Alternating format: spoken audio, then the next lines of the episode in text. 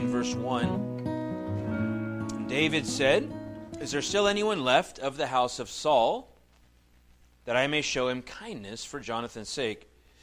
Now there was a servant of the house of Saul whose name was Ziba, Ziba, and they called him to David. And the king said to him, Are you Ziba? And he said, I am your servant.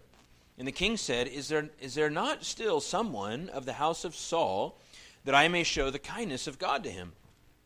Ziba said to the king, There is still a son of Jonathan. He is crippled in his feet. The king said to him, Where is he? And Ziba said to the king, He is in the house of Machir, the son of Ammiel, uh, Ammiel at uh, Lodebar. Then King David sent and brought him from the house of, of Machir, the son of Ammiel at Lodebar. And Mephibosheth, the son of Jonathan, son of Saul, came to David and fell on his face and paid homage. And David said, Mephibosheth. And he answered, Behold, I am your servant. And David said to him, Do not fear, for I will show you kindness for the sake of your father, Jonathan. And I will restore to you all the land of Saul your father, and you shall eat at my table always. And he paid homage and said, What is your servant that you should show regard for a dead dog such as I? And king then the king called Ziba, Saul's servant, and said to him, All that belonged to Saul and to all his house I have given to your master's grandson. And you and your sons and your servants shall till the land for him, and shall bring in the produce, that your master's grandson may have bread to eat. But Mephibosheth, your master's grandson, shall eat always at my table. Now Ziba had fifteen sons and twenty servants. Then Ziba said to the king, According to all that my lord the king commands his servant, so will your servant do. So Mephibosheth ate at David's table like one of the king's sons. And Mephibosheth had a young son whose name was Micah, Micah, and all who lived in Ziba's house became Mephibosheth's servants. So Mephibosheth lived in Jerusalem, and he ate always at the king's table. Now he was lame in both of his feet beautiful picture here of the grace of God.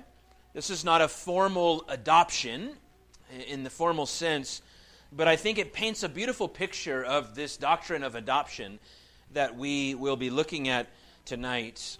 As you read the Old Covenant, you know that people that were, that were lame or handicapped or disfigured in various ways were sort of second tier citizens when it, when it came to temple worship and even being part of society. And so, this man, if you, if you read the story, I think it's back in chapter 4, um, there was an event that happened, and his nurse, when he was about five years old, grabs him really quickly and drops him or something, and he gets maimed, and he becomes handicapped because of this accident that happens. And so that's the reason why his, his, he's, he's uh, handicapped. But I just love the picture that that uh, David wants to show kindness for the sake of another. Right? He wants to bless someone, and he brings in this man, and this man who considers himself a dead dog is given a seat at the king's table. Has anybody experienced that as you've come to faith in Christ? As you saw and understood yourself by God's grace as as, lo- as, as lowly and of not much stature, right, or prestige. You understood that God owed you nothing, and yet we've been given a seat at the king's table. We've been, we've been made one of his, excuse me, one of his sons and one of his daughters. And we come tonight to discuss the glorious doctrine of adoption. Listen to J.I. Packer in uh, the book, the, the, the wonderful book, Knowing God. He says, if you want to judge how well a person understands Christianity, find out how much he makes of the thought of being God's child and having God as, as his father. If this is not the thought that prompts and controls his worship and prayers and his whole outlook on life, it means that he does not understand Christianity very well at all. For everything that Christ taught, everything that makes the New Testament new and better than the Old, everything that is distinctly Christian, as opposed to merely Jewish, is summed up in the knowledge of the fatherhood of God. Father is the Christian name for God. Now, some might say that, uh, that, that Packer overshot there a bit, maybe went too far, but nonetheless, I, I think he makes a, a, a good point of how central this idea of God as our Father is. Now, if you go into the Old Testament, there are some texts that speak of God as a Father, but not in the way that we understand in the New Covenant. I don't think with the fullness that we get from the ministry of our Lord Jesus in following. Um, I think I gave you, let me see. The Baptist Catechism helps us here. Um, you remember a, a, few, a couple chapters ago, we talked about effectual calling. Right? That is the, the power of God drawing men to himself by his Spirit through the Word. And the Catechism asks in question 35 what benefits do they that are effectually called partake of in this life? They that are effectually called do in this life partake of justification, adoption, and sanctification, and several benefits which accompany them. Um, number 39, what are the benefits which in this life do accompany or flow from justification, adoption, or sanctification? I put these here because I want us to see that these things, especially this tonight, but all three of those, are very practical. Right? We're, we're talking sometimes when we're using theological language, and it may seem like we're just here learning facts, just a bunch of head knowledge, stuff that we're going to leave here, and tomorrow we're going to just sort of dismiss because it, it's not all that helpful. But I hope that's not the mindset that we have as we study this confession. Look at some of the benefits that accompany justification, adoption, and sanctification. The benefits which flow from these are assurance of God's love, peace of conscience, joy in the Holy Spirit, increase of grace, and perseverance therein to the end. I mean, if we talk about things that we want to have in this life as believers, I don't know that, that there are things that are much better than uh, the love of God, an assurance of that love in our heart, peace of conscience before God, joy in the Holy Spirit, increase of His grace, and perseverance there to the end. I mean, if we got that, we're, we're pretty ready to face anything that would come our way in this life. And so, those are the blessings that flow from, the benefits that flow from justification, adoption, and sanctification. So, my thought is that if, as we understand these things more, those things will be to our increase in profit. Number 37, which I passed, asks the question what is adoption? And here's just a simple definition Adoption is an act of God's free grace whereby we are received into the number and have a right to all the privileges of the sons of God. So that's what we're going to be uh, looking at today is this idea of adoption. I think this is probably, at least in my view, somewhat a neglected piece here that we don't talk about as much. We talk about God as Father. We understand that. I don't think that's that's very, you know, uh, common. But but delving into the idea of adoption, you know, it seems that as we talk about doctrines, justification and sanctification are high on the list are standing before God and are growing in holiness. Um, but delving into this doctrine, I think, is, um, is helpful for us. There's one paragraph tonight, as you see, short, short chapter. Don't assume that that means we'll get out early.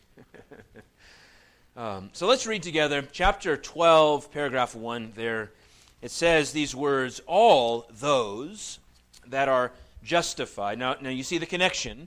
Two weeks ago it was or last week it was all those that are effectually called. This week it's all those that are justified. So we're having this connection of the same people.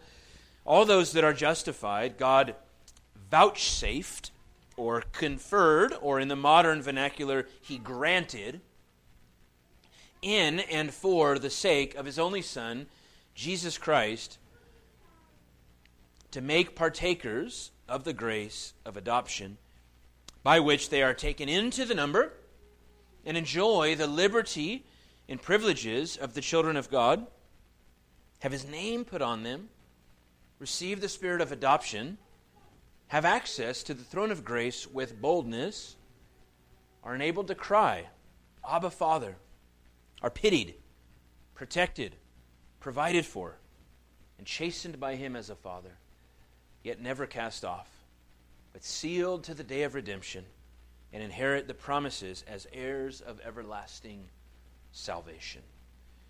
Praise be to God. Can I pray one more time? Father, I pray that this night our hope in your promises would increase. I pray that we would leave this place um, to a greater d- degree rejoicing in our adoption as sons and daughters of, of the King, Lord. Help us to understand our new identity in Jesus, that that might shape and form how we live, how we view this world, how we treat others, um, how we look forward and understand eternity, Lord. Um, help us this night, we ask, in Christ's name. Amen.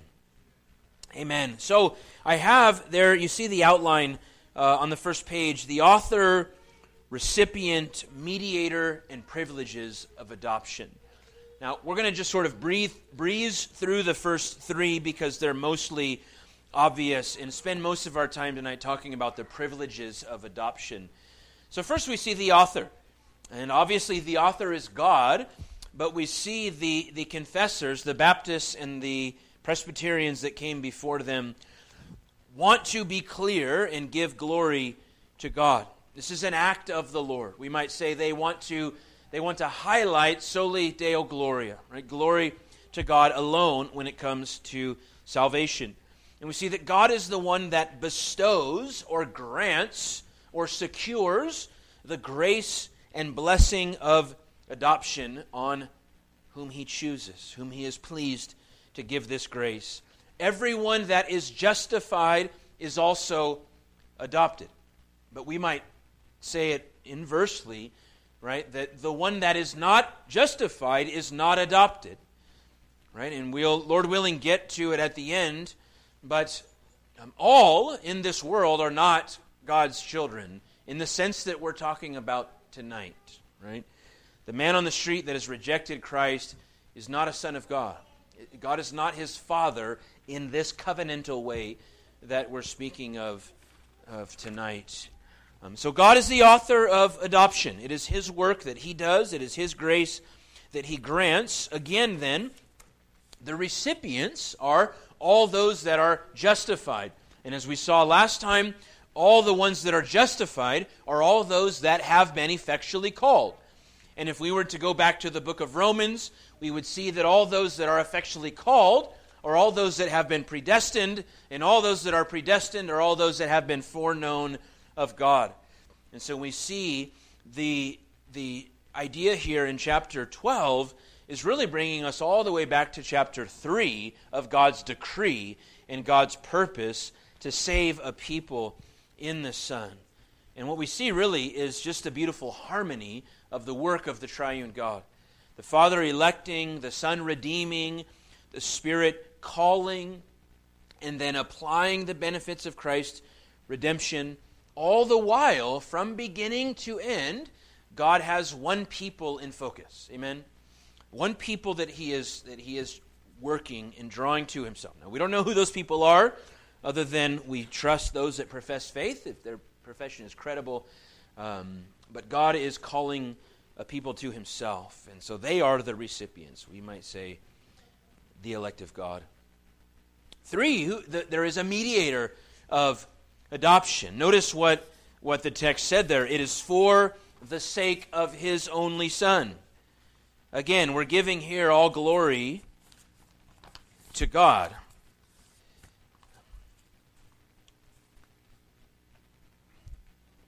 God grants, God vouchsafes, He confers adoption in and for the sake of Christ. It's because of what Jesus has done that we today, those of us that are here that are, that are believers, um, we today can say that I'm a child of God. God is my Father. It is because of what Christ has done. Amen.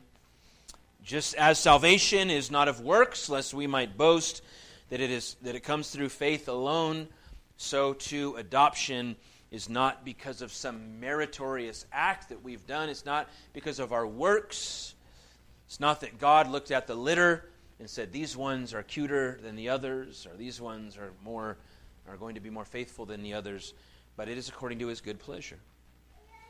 We read this uh, of the mediator, Jesus Christ, in Paul's wonderful words in Ephesians chapter 1, where we read, uh, in love, in verse 4, the end of verse 4, in love, he predestined us for adoption to himself as sons through Jesus Christ.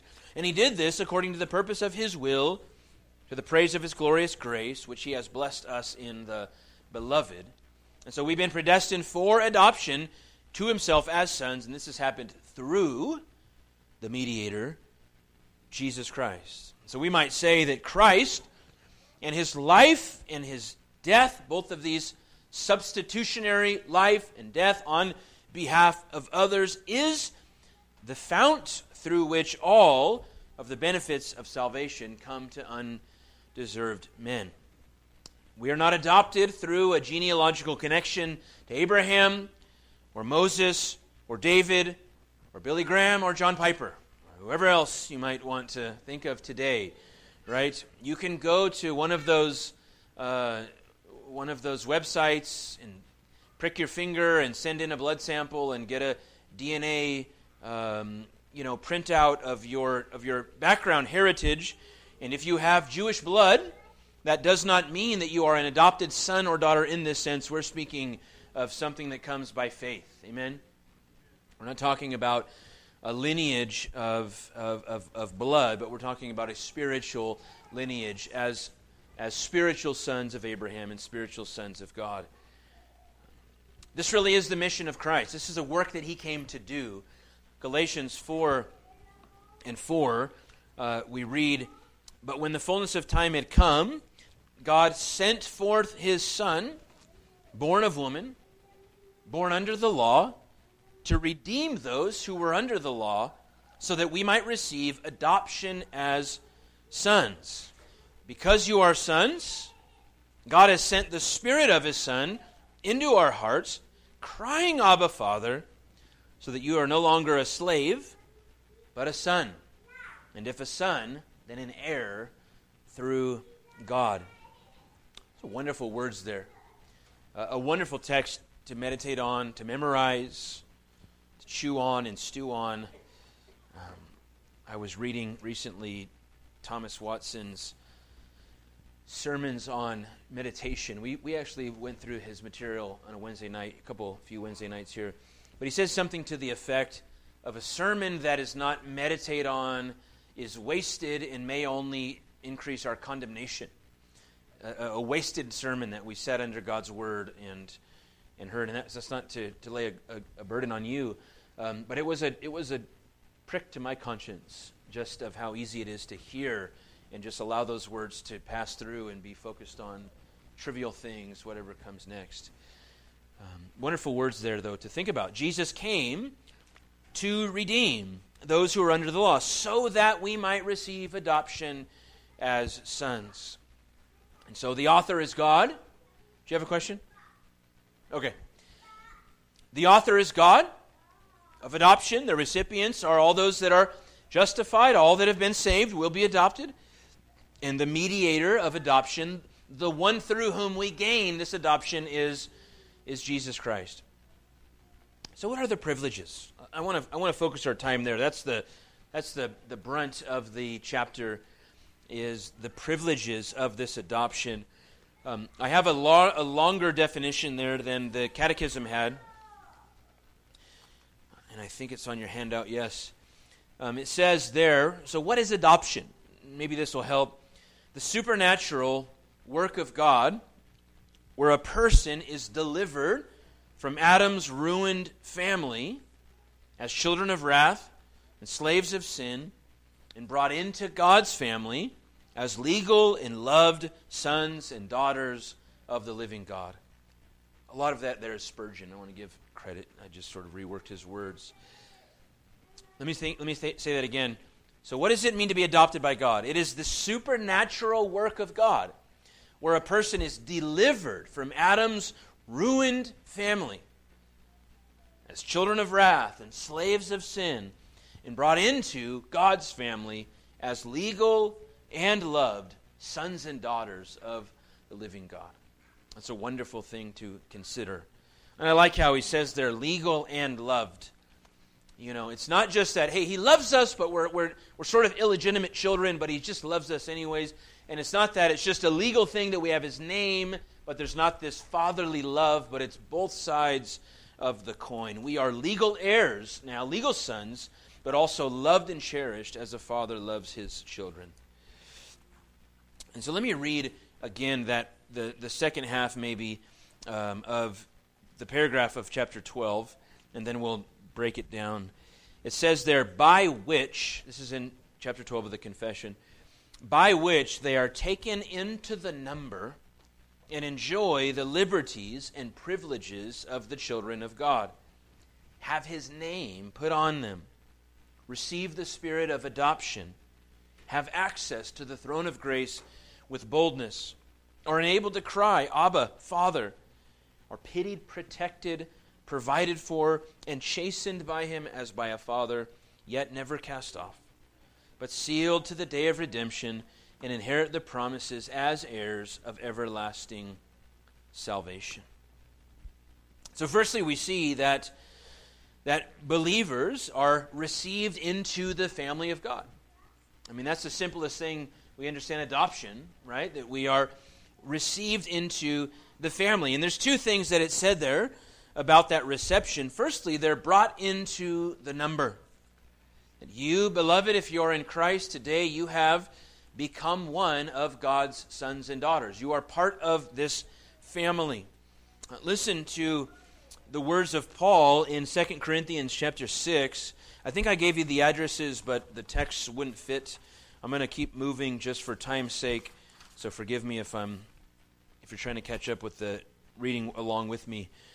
But 2 Corinthians chapter 6 in verse 14, Paul says, "Do not be unequally yoked with unbelievers." For what partnership has righteousness with lawlessness? Or what fellowship has light with darkness? What accord has Christ with Belial? Or what portion does a believer share with an unbeliever? What agreement has the temple of God with idols? For we are the temple of the living God, as God said, I will make my dwelling among them and walk among them, and I will be their God, and they shall be my people. Therefore, go out from their midst and be separate from them, says the Lord, and touch no unclean thing.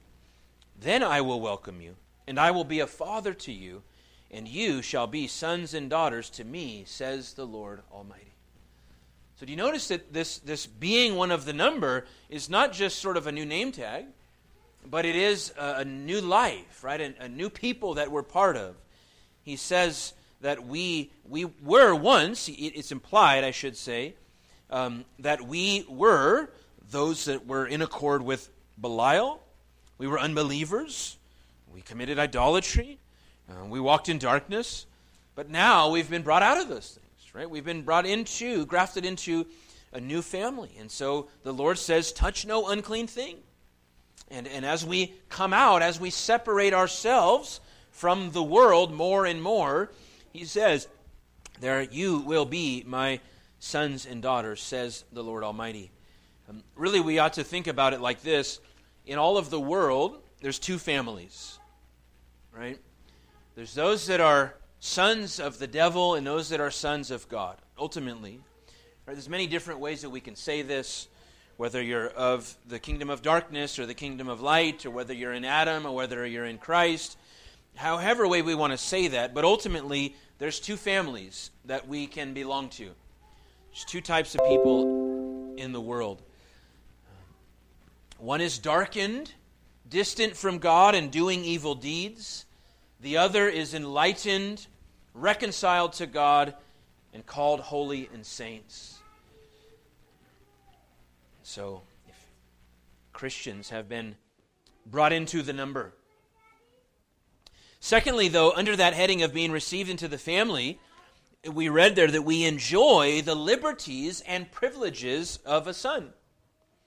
There are liberties, freedoms that come from being God's children, and there are privileges. And I want to lean here on um, Thomas Watson as I do so often. He says, God adopts us to a state of liberty. Adoption is a state of freedom. A slave, being adopted, is made a free man. The, the scripture says that you are no more a servant, but a son. He asks the question how is then an adopted son free? Not to do what he wants, but he's free from the dominion of sin. He's free from the tyranny of Satan.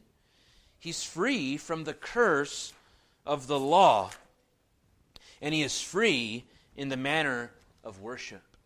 He has God's free spirit, which makes him free and cheerful in the service of God. He is, quote, joyful in the house of prayer. So we are free as adopted sons, set free from the bondage of sin, slaves now to righteousness. But we also receive the privileges of being a son. Adoption is becoming, Watson says, a true heir, having all the benefits of a son. The word that Paul uses here speaks of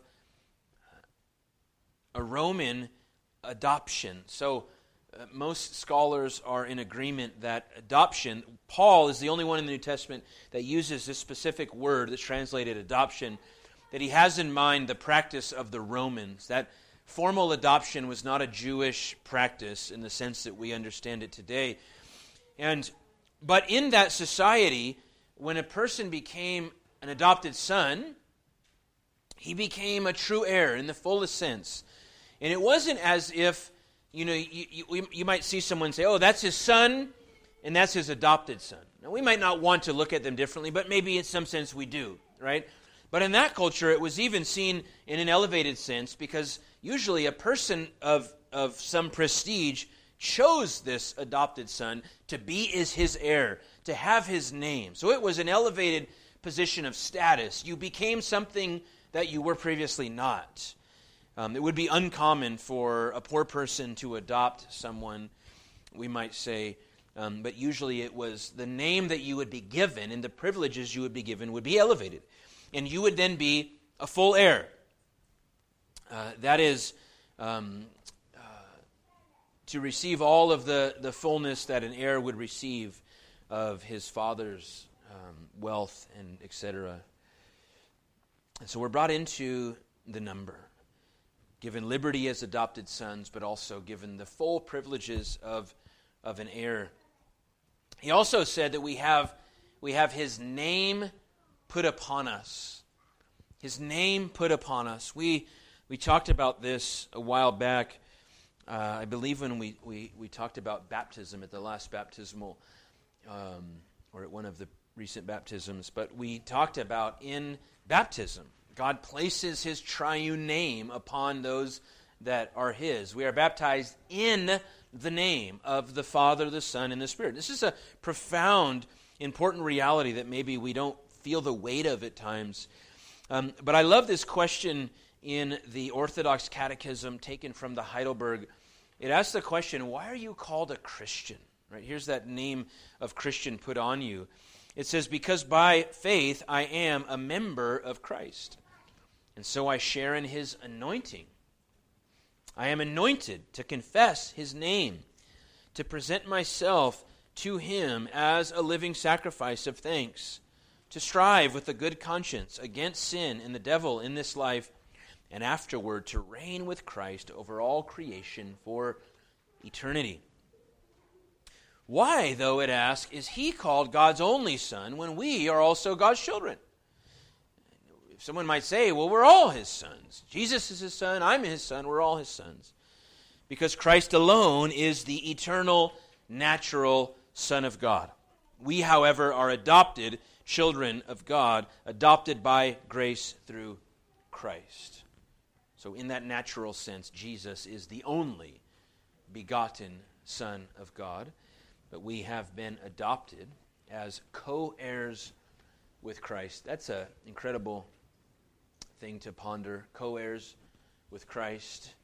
We, we maybe need to be careful not to take that too far, but uh, uh, that we don't receive the divine uh, nature. But nonetheless, we are co heirs with Jesus, sons as Jesus is. That's an just incredible reality. Secondly, then, number two, we receive the spirit of adoption. The Puritans would, would um, separate this from the crying out, Abba Father, and being adopted. Um, that the receiving of the spirit of adoption is the receiving of the Spirit of God who testifies within us that we truly are children of, of God.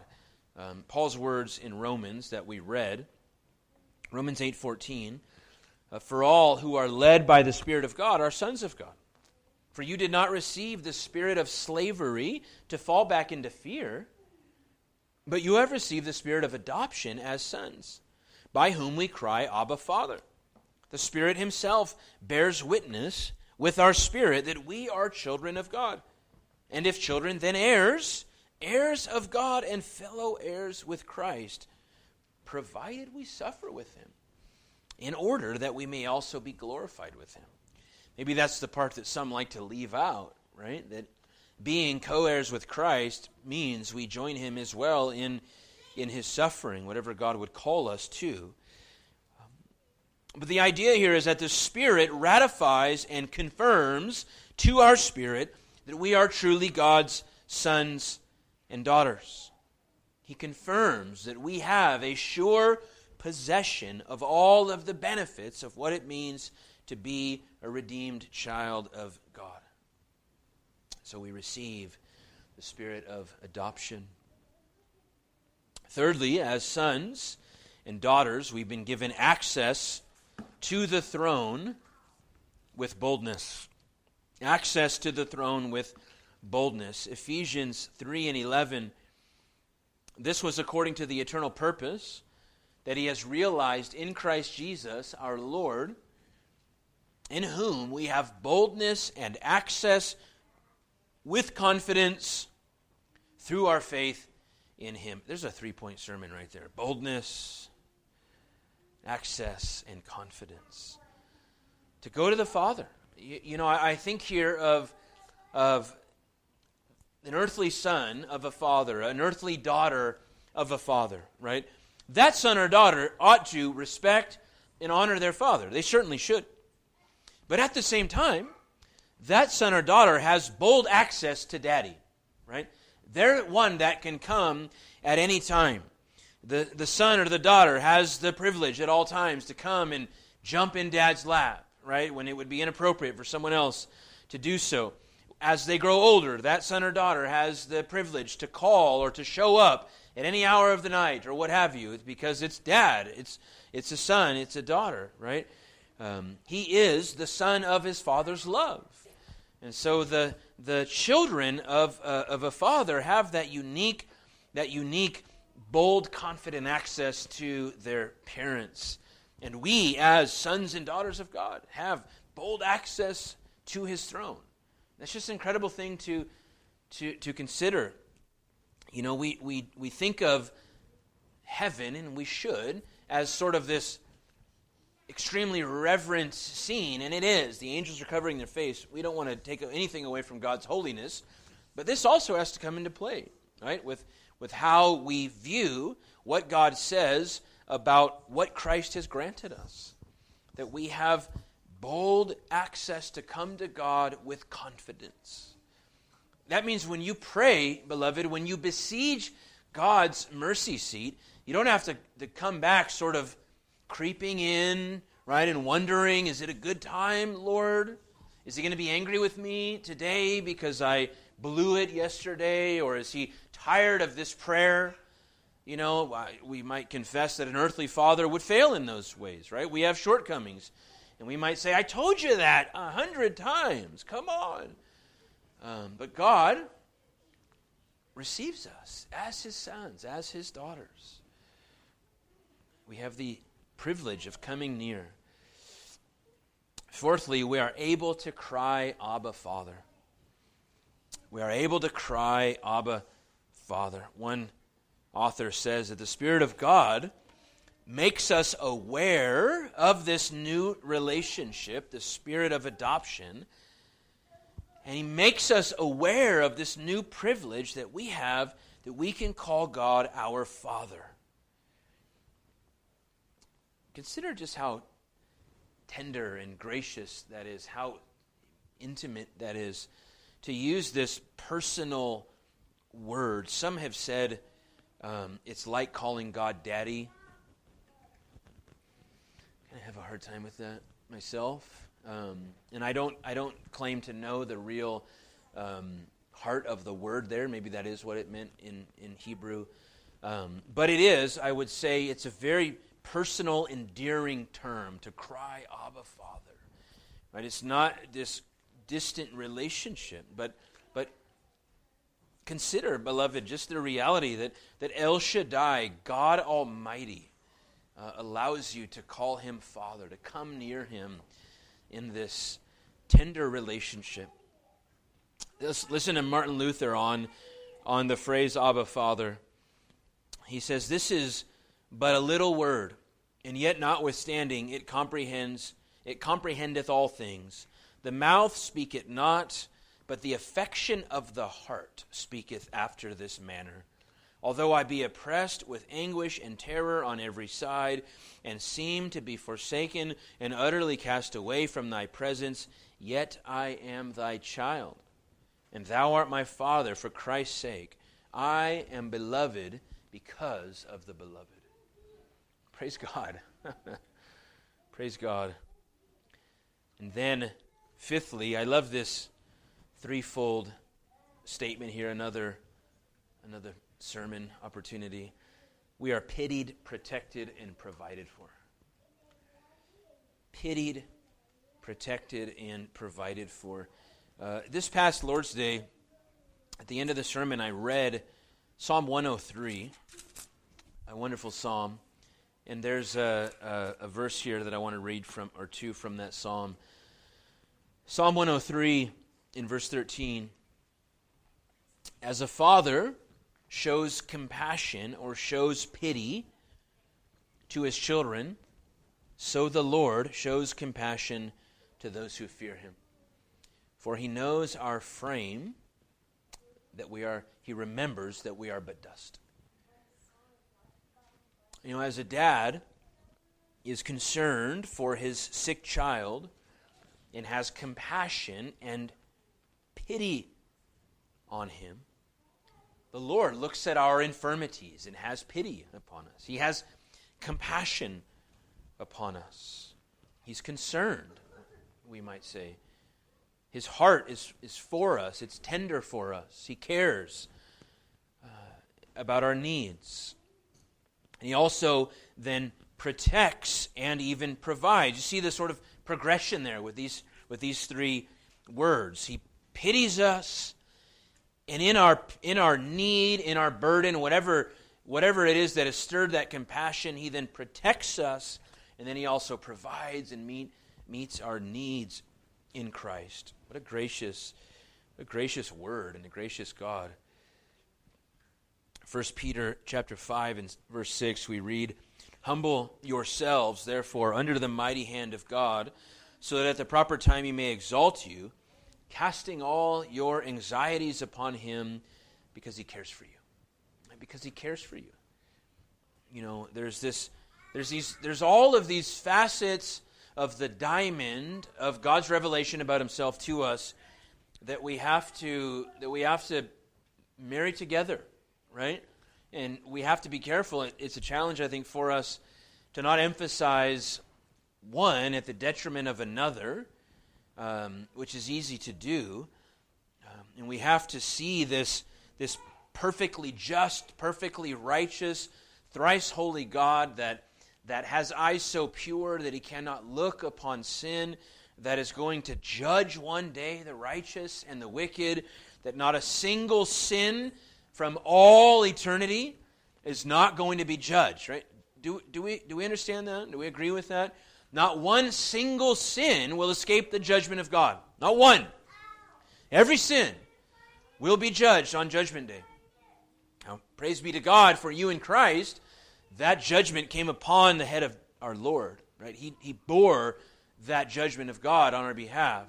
But there is no sin that will escape the justice of God. And at the same time, this thrice holy God, who is a consuming fire, cares about our puny anxieties and burdens, those, those little things that you know are trivial that keep you up at night, right? He cares about those things. I mean, it's profound, it's incredible. But also, He chastens us. We are chastened by our Father. We talked about this recently. I read from Hebrews 12. Let me read just one verse there. Hebrews 12 and 6. For the Lord disciplines the one he loves and chastises every son whom he receives. It's hard at times for a father to render corporal punishment to his son or daughter, to bring the rod of correction to a tender soul, to see the tears. Um, but he does so, if he does it in a godly way, we, we are feeble men. Um, he does so because he desires to cultivate that peaceful fruit of righteousness. Amen. You know, it's sort of cliche that statement we kind of make jokes about that this hurts me more than it hurts you, you know. But there's some truth to that, right? That I'm I, I this is not a pleasure pleasurable thing to bring discipline to our children, to have to discourage them or what have you. Um, but we do so because we love them. Amen?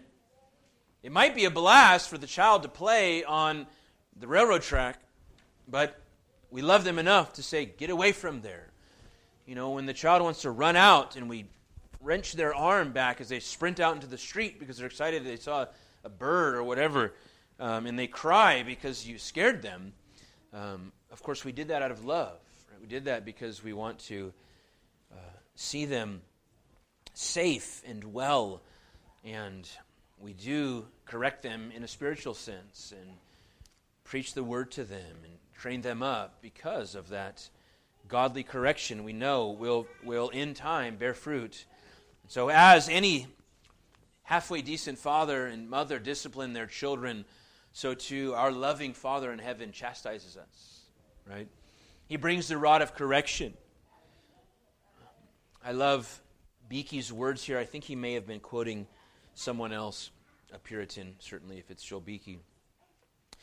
Um, actually, this is from his Puritan theology with Mark Jones. He says, God's chastening and God's discipline towards us are our badges of sonship. And so they testify, right, to the fact that God loves us, that He cares for us, that He's looking after us, that He's bringing that godly correction that we need. And I have said this before, and I'll, and I'll say it again uh, at the risk of, of repetition that we ought to be concerned if we can go on sinning and go on sinning and experience no loving correction of God, no hardship over our sin, no burden of the soul, no turmoil in life, if we can happily go about merrily in unrepentant sin, on and on, and bury our heads into it and experience no discipline from the Lord, we ought to be concerned, right? Because the word says there that if, if we do not experience that, then we are illegitimate sons. We are not true sons of God. But God chastens the ones that he loves. And so we know that when our gracious Father brings the rod of correction in the moment, as the author to the Hebrews says, no one likes discipline in the moment. I try to I try to explain to my children at times when we discipline them that you're never going to like this, and daddy doesn't like it when he has to be corrected either. it's never fun, right? When we're wrong and someone needs to rebu- rebuke us or, repu- or reprove us. It's not enjoyable, but we know it's for our good. It benefits our soul. And so we ought to rejoice, maybe after the fact at least, when God, in His grace, brings the rod of correction and steers us back on that narrow way. Finally, finally, there, the, number seven, the last privilege is that He never cast us out, but we are sealed for eternity. He never cast us out, but we are sealed for eternity. And let me read to you the wonderful words of the end of Romans chapter 8 this idea that we have this great assurance that we are His and He is ours. Um, that circumstances in this life, however great they may be, however awful they may be, can never separate us from our adopted Father. Romans 8 and 31. What then shall we say to these things? If God is for us, who can be against us? He who did not spare his own son, but gave him up for us all, how will he not also with him graciously give us all things? Who shall bring any charge against God's elect? It is God who justifies. Who is to condemn? Christ Jesus is the one who died, more than that, who was raised, who is at the right hand of God, who indeed is interceding for us. Who shall separate us from the love of Christ? Shall tribulation, or distress, or persecution, or famine, or nakedness, or danger, or sword? As it is written, For your sake we are being killed all the day long. We are regarded as sheep to be slaughtered. No. In all these things, we are more than conquerors through him who loved us. For I am sure that neither death, nor life, nor angels, nor rulers, nor things present, nor things to come, nor powers, nor height, nor depth, nor anything else in all creation will be able to separate us from the love of God in Christ Jesus our Lord.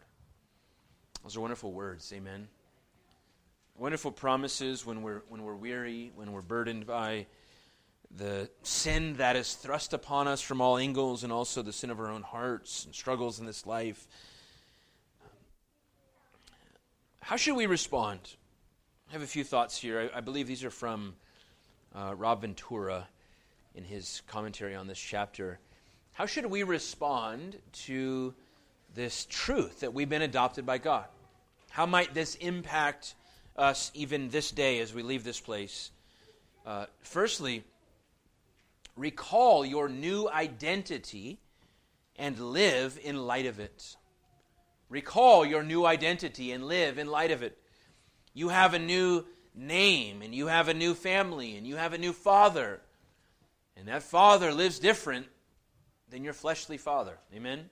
You might have a very godly man as a father that raised you, but nonetheless, our Father in heaven is different, right? He is holy and tr- just and righteous and true. And we have a new identity. We are new people, grafted into a new family, given a new name. And thus we ought to live in light of that reality. That ought to shape how we think, that ought to shape how we talk, that ought to shape the things that we uh, entertain before our eyes, that ought to shape the people that we are influenced by, the people that we are around. I mean, that ought to shape the kind of work that we do, the person that we marry, everything, right, ought to be shaped by who I am now in God.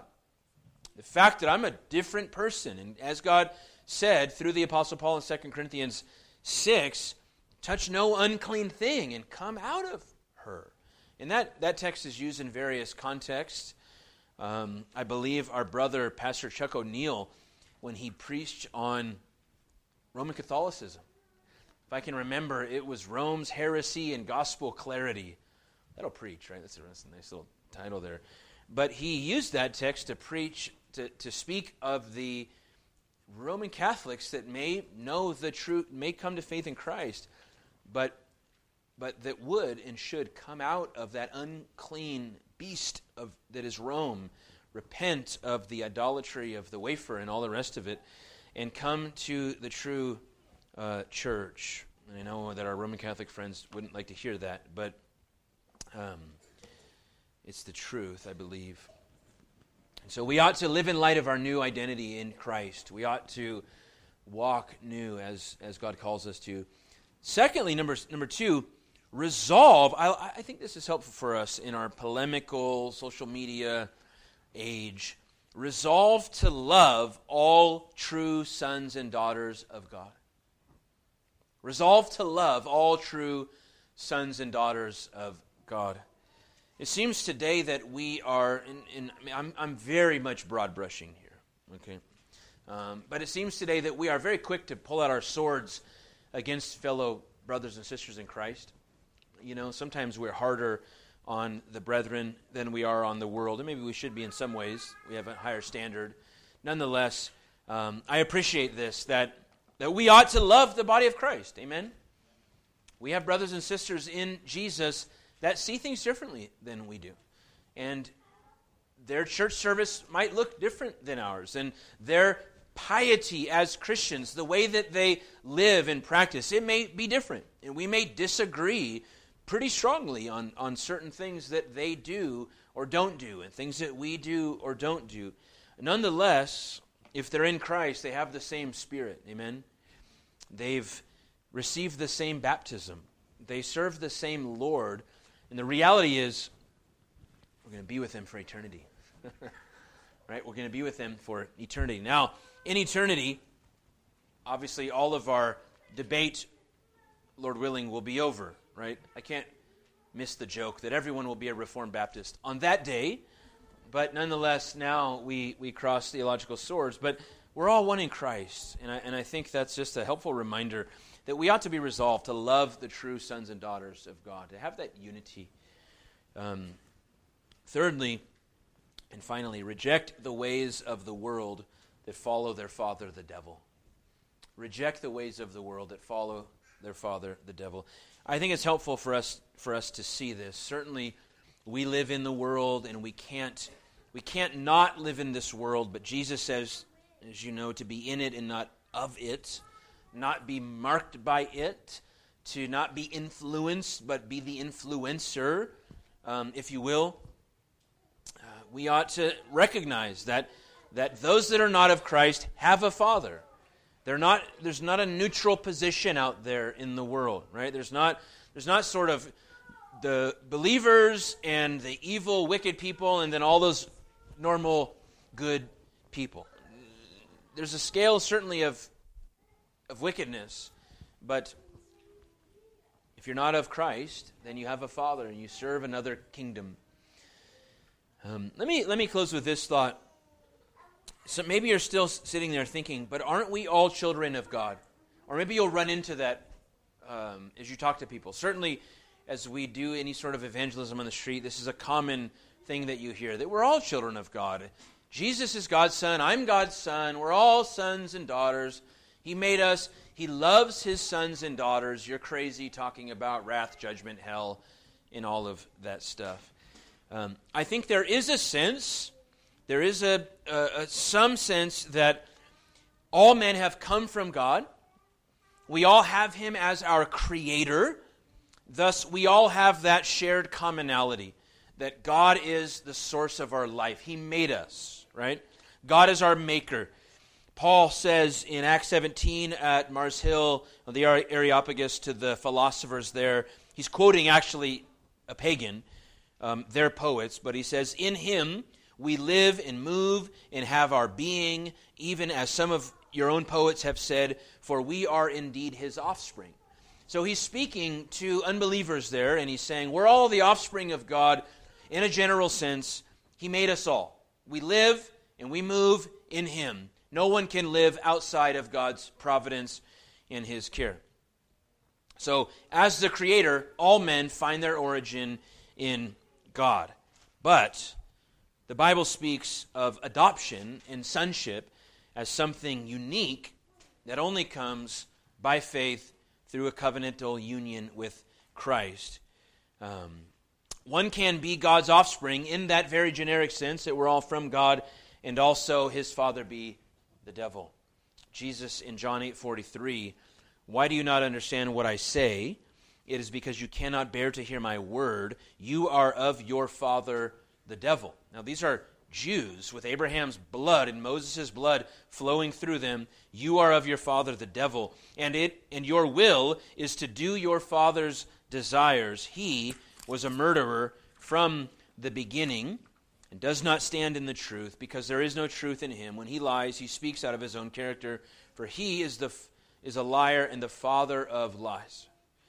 So certainly all have been created by God, but all are not of God, and all do not share in his eternal blessings. You know the words of our Lord. Not everyone who says to me, Lord, Lord, will enter the kingdom of heaven. Right? And notice what he says Not everyone who says to me, Lord, Lord. So certainly there will be those that don't say Lord at all. They're not going to be there. But there are also some that say Lord, Lord, but will also not be there. Not everyone who says to me, Lord, Lord, will enter the kingdom of heaven, but the one who does the will of my Father who is in heaven. On that day, many will say to me, Lord, Lord, did we not prophesy in your name, cast out demons in your name, do many mighty works in your name? And then I will declare to them the, the most horrific words that any ear will ever hear I never knew you. Depart from me, you workers of iniquity. And I don't think he's talking about people there that are, that are faking it. I think there will be true people that are deceived, right? With the, with a bogus gospel of a bogus Christ, that they believed in something wrapped in Christian garb, but it was not the true gospel of Jesus Christ. So, in whatever sense all men are somehow God's children, very clearly, that reality does not have a, a saving impact on our souls, a soteriological impact upon us. Jesus, uh, we read these words, and I'll close here with, with this. He came to his own, and his own people did not receive him.